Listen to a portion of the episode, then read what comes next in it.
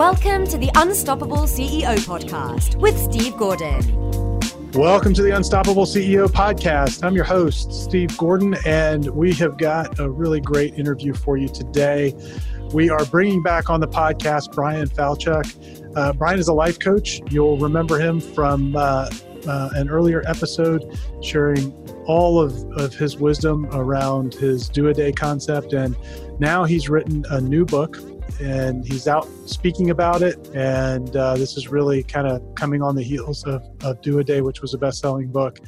With this book, it's called The fifty, seventy-five, one hundred Solution. I'm going to let him tell you what all of that means, but it's all about building better relationships, both in business and in your personal life. And I think this is going to be a really powerful uh, episode for everybody listening. I'm I'm a big believer that all of the business challenges you have can be solved by creating the right relationships and repairing the right relationships in business. And and I think the same is true in, in your personal life. So I'm excited, Bryan, to have you back. Welcome back to the Unstoppable C E O Podcast. Yeah, thanks for having me on, Steve. I really appreciate it. And uh, it was good. I had you on my show too. So it's uh, yeah, sometimes a charm for us, hopefully. That's right. Yeah. So uh, I'm uh, I'm excited about this. I think this is a, a huge topic for people. And as we discussed before we started, we're going to depart from kind of the normal format here. We're going to dive right into the book and, and what you talk about there. So so the fifty, seventy-five, one hundred solution, kind of give us the big picture of that. Yeah. And hopefully the hardest part of the whole thing is just getting the numbers right. And you have gotten it right every time, which is, uh, it's no small feat. So so definitely give you kudos for that. That's because it's written right here in front of me. You're cheating. But actually, I mean, all kidding aside, like uh, that was probably the hardest part of the whole book. And uh, you know, you, you got a good marketing head, like marketing people know, like Bryan, terrible title. No one knows what that is. They can't remember it. You should call it like relationships suck. It's like, I know it would probably sell better, but it doesn't. It just doesn't resonate with me. So, fifty, seventy-five, one hundred solution. The subtitle of it is build better relationships, and that's what it's all about. And uh, you know, we were talking before recording. The numbers really just talk about the pieces of the puzzle. So the the pieces of the whole relationship. That's what the one hundred represents. fifty is like if there's two of us, whether it's two individuals or two groups of people, or you know, two companies negotiating something. There's two sides of the equation, and that's where the fifty is. The fifty-fifty. Like I own my half, you own yours. seventy-five comes from the idea that within each half, we're actually split in half again. We've got what we're actively choosing to do is our actions, you know, what we're of our own free will choosing to put out there. And then the other half of us is our reactions. That's how we respond to the world around us. And the exact same dynamic goes on in the other person. So in each of these halves, they're split in half again. So it's like you got four quarters to the whole relationship. Now, seventy-five, what that's really about is, and this is where the power in the whole thing comes together, is if you own your half, and I think everybody agrees we do, it doesn't make it easy. You know, like controlling your reactions can be really tough, but you can. Just because it's hard doesn't mean you can't do it. So you own your half, but actually because the other person, half of them is about their reactions to you, by extension, you have influence, quite a bit of influence over half of them. And so if you take half of them plus all of you, that's seventy-five percent of the total. And that's where that middle number comes in. You have control and influence over three quarters of what's going on here.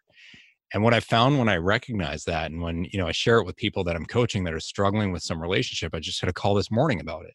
It's actually really empowering because in so many of these situations, we feel helpless. You know, whether that's we're arguing with someone we love, or uh, you know, one of the examples I share in the book is a coworker who's trying to get me fired, or even uh, you know, negotiation. Maybe it's your your company's getting acquired, or you're in court, you know, you feel powerless. When you recognize the influence you have and the control you have, suddenly you're getting back some of your power. And it's not about having power over someone. It's about the power to make change. And so it's it's a positive power. It's not about control and harm and, you know, that that kind of power, um, you know, wielding it like a, like, like a tyrant. It's about the power to move things to a better place. And better, we can define a whole lot of different ways. You know, for some relationships, they may be fine. They're not, you wouldn't classify them or categorize them as a problem today, but could they be better? You know, could could they be more loving, more supportive, more invested in what you're doing, uh, more open to your feedback? And for some of them, they are really bad. And so maybe better isn't like you guys skipping off together, holding hands, uh, staring into each other's eyes. Maybe better is we're not trying to kill each other anymore. We're not trying to, uh, you know, the, the work example I gave, my coworker wasn't trying to get me fired anymore. And we were working together to make the business better. We weren't friends ever again. You know, we didn't like, I, I didn't like being around her per se, but we could be, we could work together productively. And it was real. It wasn't like, you know, putting on false airs or just kind of like sucking it up and dealing with it. So there's a bit of reality in all this. You know, I'm not saying everything's going to be perfect, but I am saying that this is a path to making things better. And that's, it's a really uh, comforting and kind of resetting idea when you're facing these tough relationships. And then the real magic is in the how. So, you know, the, the first is just to understand that you can, and that you, you've got a hand in doing that. And um, if I ended the book there, it would be a pretty worthless book. You know, it's like, oh, okay, I, I didn't know, uh, I just had some control and now it's up to me, but like, what do I do? Because if you knew what to do, you would have done it already, right? So we we actually, uh, I start with these three core principles uh, from Buddhism that to me are the basis for making that change. And uh, the first one is really the meat of it. It's the idea of happiness seeking. So what, what the heck is that? Everybody ultimately just seeks to be happy, right? Whether um, you agree with their version of happiness or not, that's a different question, but that's what they really want. They want something that makes them happier. Now, sometimes they may be confused about it. Sometimes their methods to achieve it may be flawed, and sometimes their happiness may be at odds with yours. We call it a last cookie problem. If there's only one cookie left, we can't both have it. And if we split it, neither of us actually gets what we want. Yeah, we're a bit better off than not having it, but it's not what we really wanted. So I can't have my happiness without you losing yours. So sometimes they're not compatible. But what it doesn't mean is I woke up this morning saying like, there's one cookie left in the world and Steve's not getting it. I woke up thinking I'm getting it. So it's it's this different approach to it where you feel less uh, maliciousness and intention on the other person's part. You may just be a casualty of war, but that's not why they set out to do whatever they do. Um, I, lo- I love this example because it's really tangible and probably everybody's been there, but being on the highway in traffic and you get cut off, uh, maybe you're the person doing the cutting off. Either way, I guarantee you that other person did not get on the highway looking for your car to get in front of you. I don't care like how, you know, how aggressive they seem or how targeted it feels. They're just trying to get where they're going. And they made a decision that being one car further ahead would make them happier. And it happened to be your car that was in the way. Are you sure about that? I feel like I've been targeted before. Well, there was that one time, Steve. And yeah, but the one time. But doesn't it feel that way? And then we respond, like we, oh, we yeah. start yelling like they can actually hear us, which they can't. You know, maybe one of our fingers oh, yeah. is extended and it's not our thumb. So like, yeah, buddy. We, we we do all kinds of crazy things. And um, I don't know where I first came across this, but uh, uh, a mental model called Hanlon's Razor. I don't know if you've ever heard of this, but it's basically just a way of thinking uh, about people. And it basically is, uh, the gist of it is don't, Don't attribute to malice that which could be otherwise explained by ignorance. Yeah, yeah. You know, mm-hmm. and, but we we always want to jump to, oh, they wronged yeah. me and they're evil, and you know, and that that might not have been what was happening yeah. there. Yeah, and that it may have been playing out that way, but it doesn't mean the intention was that. And so what what happiness seeking really is about is kind of like Do A Day. It's it's being mindful. So in those moments, trying to step back and just say, what is it they actually want here? Like, what are their wants and needs? So the the call I had this morning, uh, it was a spousal relationship. And it was about, you know, she's reacting this way to me. She's doing this to me. And he's not wrong. She did react that way to him. She did do these things to him. She did, you know, not appreciate him. She did misinterpret his intentions. But the question is why? And he was very stuck in feeling hurt. And so he couldn't see that, like, okay, maybe there's something else going on with her and you're in the way. You know, it's, it's, it's not that you're against her, but she's viewing it that way because of where she's at.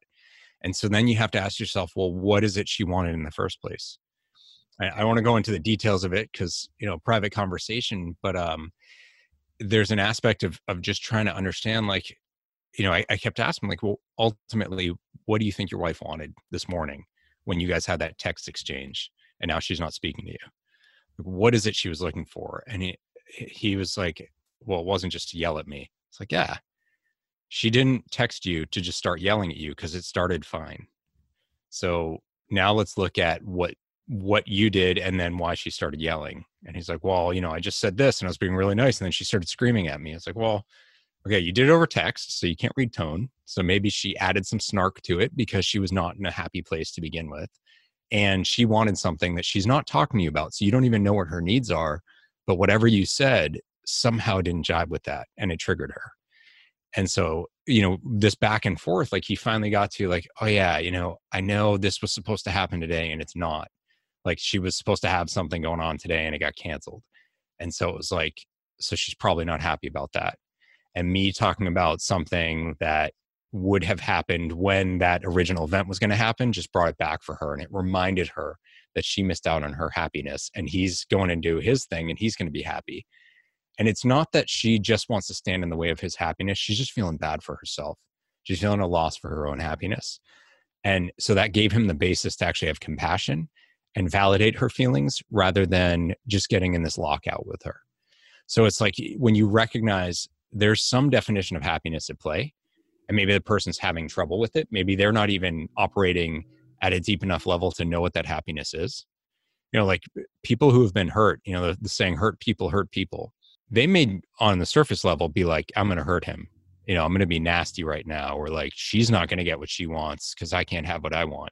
The reason why they're doing that is not just to be nasty. It's because they have pain inside and they don't understand how to deal with it. And so they're trying to address their pain like a drug addict. Just take that hit because in that moment of being mean to you, they get a dopamine hit and it makes them feel better for just a second. But in reality, it's not solving the problem. And you screaming at them, well, then they're getting emotion back and they're longing for emotion. I guarantee you, they don't understand any of this. So there's different things at play than just like, I'm blindly going to be mean to this person. They're hurting inside and they're misunderstanding how to deal with that hurt. Just like, you know, when you had me on last time, I told you why I was obese. Parents got divorced, all this anxiety. I needed something to fill that emotional hole. And food did a really good job in my five-year-old mind. But it didn't actually do a good job at all. So I always just kept eating because it was never actually filling the hole. So I always had a hole to fill. And I still had all the emotional and anxiety issues from the divorce and the feeling that things weren't okay because I was never actually addressing it. It's very similar here. But just having this happiness-seeking understanding on the receiving end of that negativity, it allows you to step back and step down your desire to defend or worse yet, you know, go on the offense and start hitting back at them.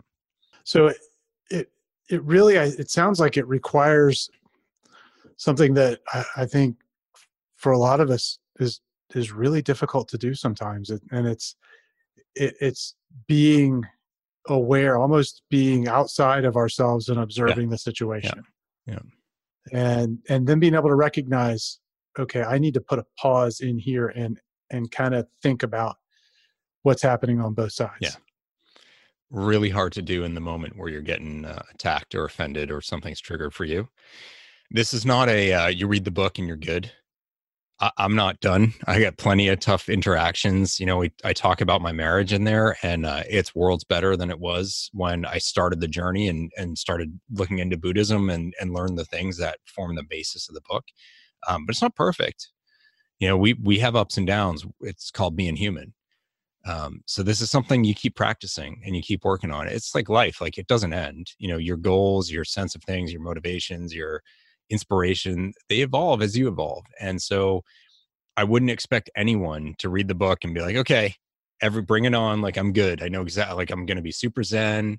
I'm only going to think about their happiness and, and it's all good. No, like it's going to take some work, but I think we all want those relationships to be better. Nobody wants to really live with that kind of pain. You know, no one wants to go to work and be on eggshells around your boss or your peer or whatever, or avoid that customer because you think they're going to be really difficult. What if you had a path to making them not difficult? And what if you had a path to closing that deal because you suddenly saw eye to eye with the person? Uh, my day job, I've got, I work at a startup and I'm responsible for our sales. And there's a number of interactions we have where the person's really aloof up front. because they've been burned so many times by, we're, we're a, a tech solution. They've been burned by lots of tech solutions that never deliver. And I used to be them. I was on, I was in their role before. Um, so I can empathize. I know what's going through their mind, or at least I have a sense of it, and I can talk to them in a different way that gets to their actual issue. And so then we're relating about something completely different, not like, hi, I'm Bryan from this tech company, buy my stuff, which is, you know, that that's one of the things that is not the happiness they're seeking. Like, great, let me get sold right now. That sounds really enticing. Um, yeah. I'm surprised. Yeah, you think, right? I would say like, uh, so I used to sell cars long, long ago. And uh, from Boston, I go to Fenway Park, see the Red Sox, and don't hate me for that. And uh, the sales pitch of the guys selling food is like, hey, and then the name of the product. So like, hey, peanuts, hey, ice cream, and it works. So I was like, why don't we do that? Like, hey, Toyotas. It never caught on. Um, and I haven't tried that in this company. We should. Uh, yeah, really. Well, so I see this stuff pop up in companies all the time, whether it's an issue with, with a client or customer. I'll tell you where it pops up again and again and again is with partners. Mm-hmm. Yeah. You know, because that, that is about as close as a marital relationship as you can get in yeah. business, you know, I guess without some of the fun stuff, but I see those sometimes just totally disintegrate. Yeah. It's like over little stuff. Up. Yeah. Oh, it's awful. Yeah. yeah. Financially, it's awful for both people usually. Yeah. Uh, it's a big hit to the ego. Um, And those yeah, bridges all, are burned, and the business yeah. is not where. Yeah, it, it's it's very similar, and it's usually because of some relationship issue. It's it's rarely because of like the nuts and bolts. Just could not. You couldn't figure out how to make things work. Oh no, it's always because yeah. of a relationship issue. Yeah, I mean, if you didn't have that component of it, uh, you know, running the business, you know, virtually any business is relatively simple, but for the humans inside the business, you yeah, know? yeah it's um, the little things. And, Yeah. So, all right. Well, so you, you kind of taken us through the first part, which is yeah. the, this happiness, happiness seeking, idea. Yeah. yeah. What's the next piece of it? So the next piece of it is uh, called interdependence. And the idea of interdependence is that no one is a certain way in and of themselves, always and forever. We're these ways in relation to other things, other people, other situations. So it's like, you know, I would say this is why bullies have friends, right? Like you hate them. And for some reason, that person thinks they're the greatest thing in the world. Or like you ask one person out, they say no. You ask someone else out, they say yes. And they're like nervous because they're so excited to go out with you. Or one company turns you down for a job or to work with you as a partner or as a customer, and another one doesn't, right? We're different in different situations. We click with different people in different ways, and same people, different situations. You get different relationships. That's why husband and wives, you know, love each other to death, and they're married and raising a family and madly in love in the early days and then coexisting later, or maybe, uh, you know, love each other and, and very close and kind. And the next day they're at each other's throats and they're reaching out to me because, you know, these text messages went awry. You change something about the situation, you change something about the person or the people that are involved, full stop, and you get a different interaction. So what this is, is this is the mechanism for change. Like it's one thing to know, you know, there's, I own my half, you own yours, and I can influence yours. And okay, I get happiness seeking, but we have to be connected for that knowledge to go anywhere. So if I understand differently why you might be behaving the way you are towards me, and this interconnection means if I change something, the situation can change. Now I have a mechanism for it. So what if I give you a different version of me to interact with? So this is like, uh, you know, the, the happiness seeking is the, the core idea. The verb behind it, the mechanism behind it is, is interconnectedness, and then, uh, or interdependence, sorry. And then the third is impermanence. And this is just the age old adage that, you know, the only constant is change. Nothing stays the same forever. So when we say like, he's bad, she's mean, those are complete and permanent statements, but they're not accurate. No one is always bad, always good, always nice, always mean, always productive, smart, whatever, all the time. They change. Everything changes. We all have the capacity for change. So actually someone was talking to me the other day, he said, I don't believe that people change. And I just listened to him.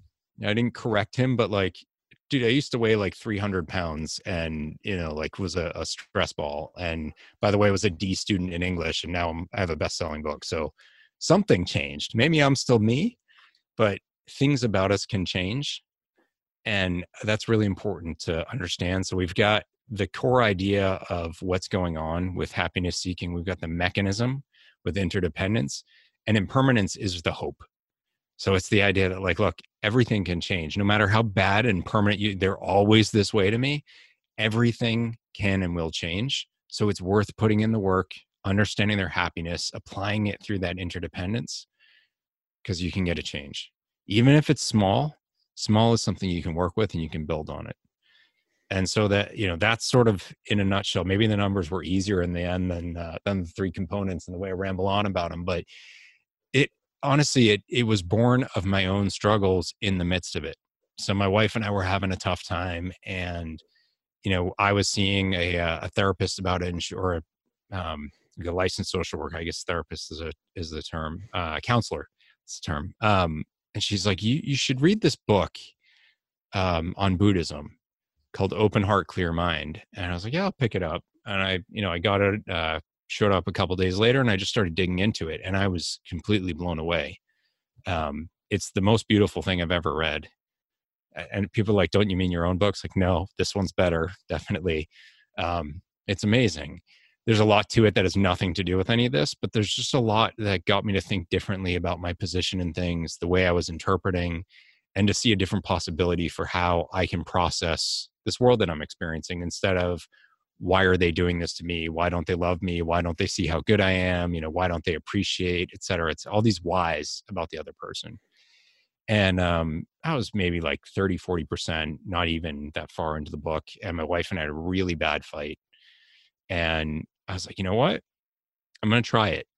Like right here, right now, in the midst, you know, right in the middle of, of one of these arguments, I'm just going to tell her, look, I love you very much. This is a really tough moment for us. I don't think it's productive for me to stay in it. I'm going to, I'm going to go up to bed. Let's cool off and talk later. And that's just not me at all. Like I am a, like, no, we have to fix it right now. And you don't understand. And you have to re- like, no, I am good. You don't understand, you know? So it was such a different interaction. I gave her a different version of me to interact with. And she, you know, lobbed some volley back at me like, oh, right. Yeah. You're so enlightened now, or whatever. Um, and normally I'd turn around and walk back into the room and start explaining to her why she was wrong and why I'm so great again. And, and I just turned, and I said, I love you. Good night. And I walked away. And, you know, it was weird the next day, but we did sit down and talk, and it was still tough, but with everything she threw at me, I just came from the same place. Is I'm not here to correct you or tell you that your feelings are wrong. Because by the way, nobody likes to have their feelings invalidated. That's, that's one kind of happiness that I think is pretty universal. And what I was trying to do is just listen for, like, what's going on under the surface here? When she tells me I'm doing this to her, why does that not sit well with her? And so it's through that, and literally like really just listening and not giving her uh, that normal version of myself where I hit back, things started to change. And it took a couple of weeks, but I was really consistent with it.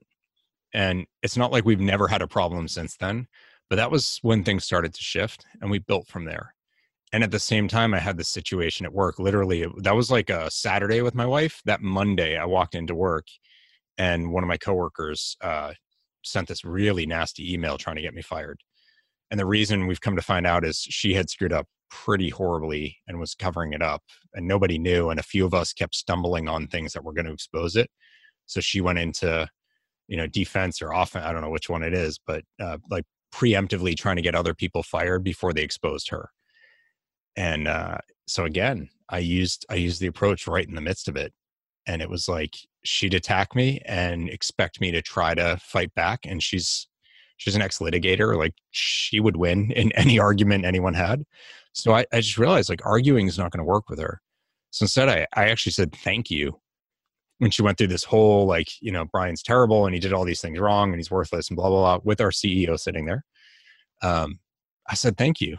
I just said, you know, I have a different take on the information that you presented, but that's actually not relevant. It's not worth us arguing over whose data is right and whose is wrong. I want to understand what it is you're really concerned about here.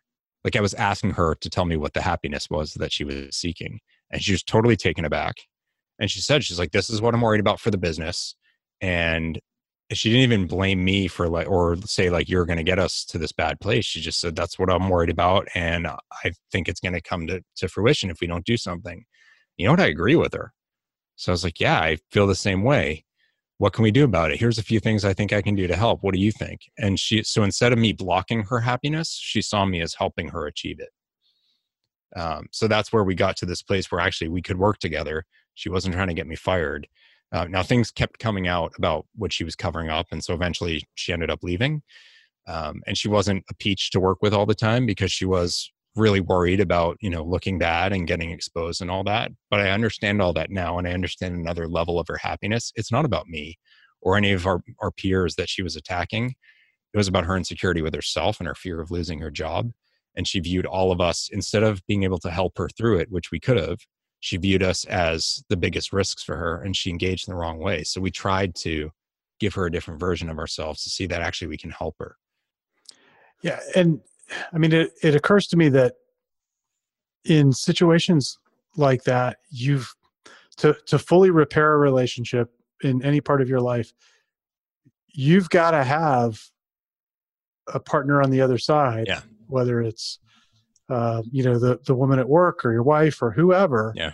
that is actually interested in repairing the relationship. Yeah. Yeah. And that's, that's where the definition of better comes in. So in that one, she wasn't actually interested in that. So it was a better was about being able to work together. With my wife, obviously, it's a different story. With my siblings, with my parents, with friends who, you know, we all have falling out with friends from time to time, um, with other coworkers where, you know, we have a miss, I get someone at work who I said something and he took it really harshly and he snapped at me. And that's not what either of us wanted. He didn't want the harsh thing that he felt was coming from me, and I didn't want him snapping. So we sat down and talked about it, but both of us wanted that to not be the norm because we had a really good working relationship. So we worked through it. We talked about why each of us reacted the way we did, what we actually wanted, and realized like we're both being ignorant about it because we're missing what the other ones actually got going on, who just happened to express it in a less helpful way than they could have. So, you know, being partners in it, we could talk through it and kind of take the emotion out and just get to that happiness seeking and operate at that level, which, you know, that's the best kind of situation you can hope for. That's not always going to be the case, but you can still move things to better, even if it's not necessarily with, uh, you know, like the guy who cut me off. We're not partners, and we are kind of playing in the same game, like Frogger there with our cars. But, um, you know, I could make that not be adversarial. I could choose not to try to cut him off or give him the finger or whatever. And by the way, I got off at the next exit and he was still stuck in traffic. So it wasn't so bad for me in the end. But, um, you know, it's just, we have different situations that we can choose what better ends up looking like. But yeah, if we have a real partner, we're in a, we're in a higher chance of getting to truly better. And maybe they can become that, you know, even if they're not at first, you just have to keep working at it. Yeah. Well, and I think, Uh, as, you know, as as I reflect back, as you're, you know, I'm listening to you, I reflect back on all the various relationships I've had over my career and and in life. Um, you know, having this approach, because really you're starting from a place of being mindful mm-hmm. and trying to remove your own emotion, because you can control that. Remove your own emotion from the situation, no matter what the person on the other side does. I mean, if we just start there, no matter what they do, you've already controlled your reaction. Yeah. And, and that automatically improves your situation yeah. or your experience of the situation. Then you can go to work. You know, it's maybe it's sort of like putting your, your own mask on, on the airplane, you know, when the oxygen drops from the ceiling, yeah, which I've a lot never of people experienced, and I hope, yeah. you know, it's, but it's like, you sort of have to take care of that first before you can then engage. And it uh, clearly from, from your story about how you uh, were able to apply that with your wife, it, it doesn't take a long time to do it. You can just decide sort of in the moment to do it. And yeah. it's just a matter of almost like deep breath. Okay. I've kind of got control of, of myself. Now I can observe and, uh, you know, and not reflect back all of the emotion that's being put into the situation. Yeah, no, it's really well said. And I still think I'd probably put my son's mask on before mine, but I, I know that's the wrong answer, but uh, the analogy holds, the metaphor holds. Yeah. Sure. Yeah. yeah. Well, I've never been in that situation. I have not been tested, and yeah. I hope I never am. But uh, yeah, um, anyway, it just, uh, it, it seems like it's a very practical way to a- approach a lot of these situations. And we run into it in all every a- aspects of life yeah. every day. Yeah. yeah. And we're all carrying stuff around. And so, you know, I like going back to, I, I totally overused the scenario, but the guy cutting me off in traffic, he was in a plumber van. Like, I, I don't know why he cut me off. Maybe he's just an aggressive driver, or maybe he's like trying to rush to someone's house because a pipe burst and, you know, trying to save the furnace. My, my house, my house, my house flooded. Um, my house is fine. My house flooded though. Um, and yeah, our furnace was like within inches of being destroyed. And so, you know, like I, I understand maybe there was an emergency he's going to. I, but we carry, we carry these things around, we carry around our purpose, and people don't necessarily know what's going on inside. So, you know, going back to your earlier point, like assuming that things come from a place of maliciousness, it's an ignorant way to interact. So why not let go of that and try to look for the real underlying thing going on here?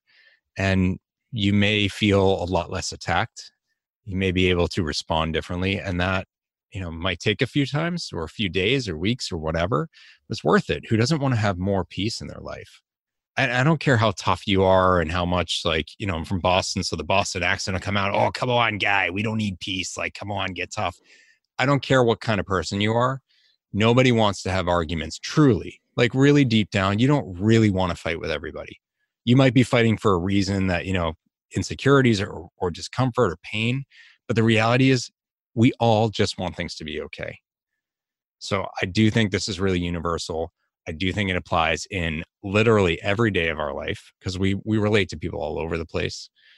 Um, and it's it's ultimately our choice. So this to me is a very empowering way to look at these moments and recognize how you can start to make them better. Very good. Very good advice. So where can folks find the book?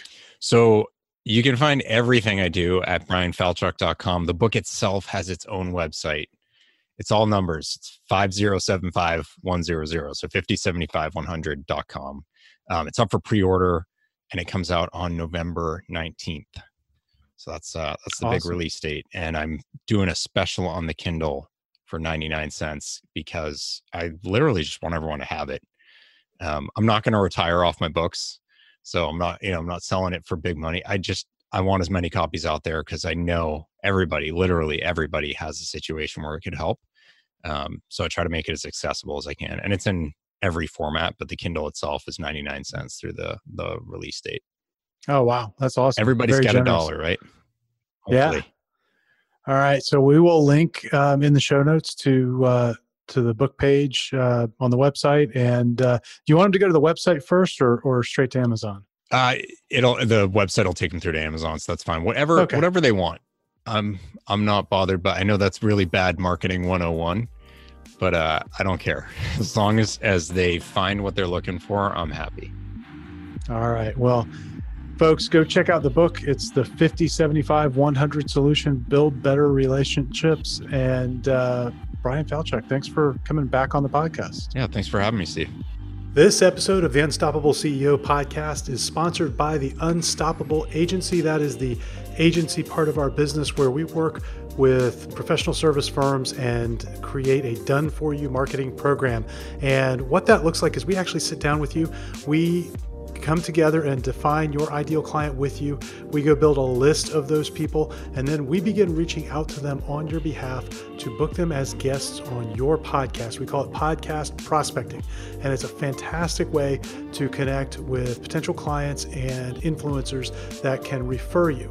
And it's end-to-end a done-for-you system. And so if that's something that you think might be the right fit for your business, go to our website, go to unstoppable c e o dot net. You can uh, find there on the homepage a link to a video presentation that explains how it all works.